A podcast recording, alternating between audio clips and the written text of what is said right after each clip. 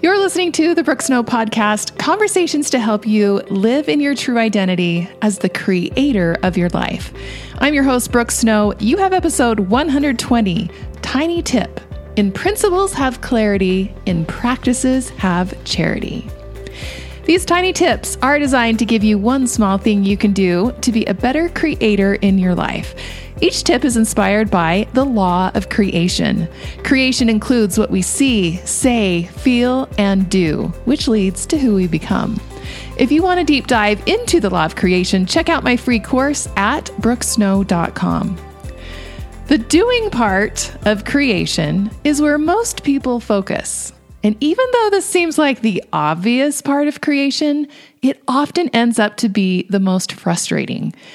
Have you ever scrolled social media only to tell yourself you should be doing something differently than you are?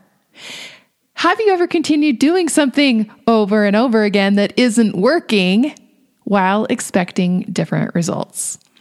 In this episode, I want to share with you my most often used quote in the Creation Coach School.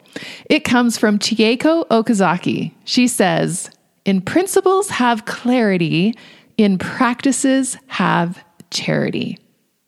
I'll say that again. In principles, have clarity, in practices, have charity. We humans so easily get trapped in the mindset that there is only one way to do something. Yet, what I love about what Chieko is saying is that we need to be clear on what the principle is and then have lots and lots of charity for how that principle is practiced. This means that there is always more than one way to do something. If you've ever gone to church and become discouraged by the lessons or talks, it's likely that this message wasn't followed we like to teach principles and also dictate the right way or the only way to practice those principles. We also like to judge people who practice principles differently than we do.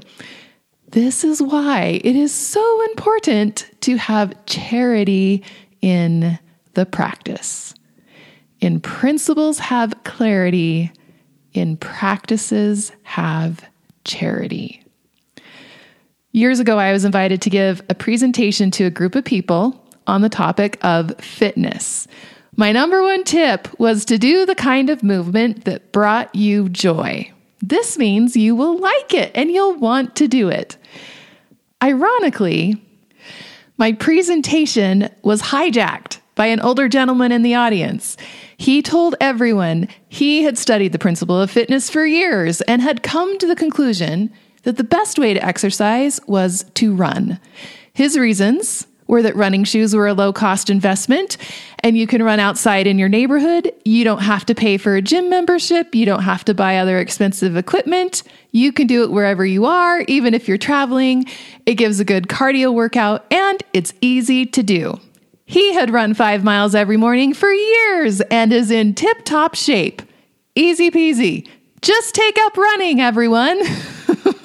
it was amazing to watch the energy in the room totally deflate. The principle is to move your body, but there was no charity, according to this man, in the practice. It needed to look one way. Now, I know for me, if my only option was to go running every morning, I would avoid exercise altogether. But oh my goodness, if I could hike or bike or do yoga, then I'm going to be much more excited and most importantly, committed and consistent in living that principle. We are all unique individuals who have different preferences, strengths, limitations, motivations, and seasons of life the more charity we can have for ourselves and each other in finding our unique way of practicing a principle, the better. There's more than one way. And better yet, there is a perfect way for you to practice a principle that will feel more exciting, easier, and supportive.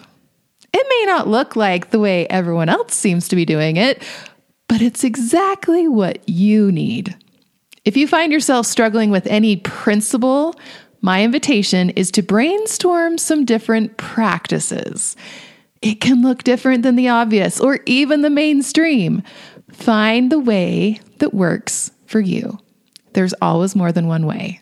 In principles, have clarity. In practices, have charity. See it, say it, feel it, do it, become it. You are a creator. Now go create something great.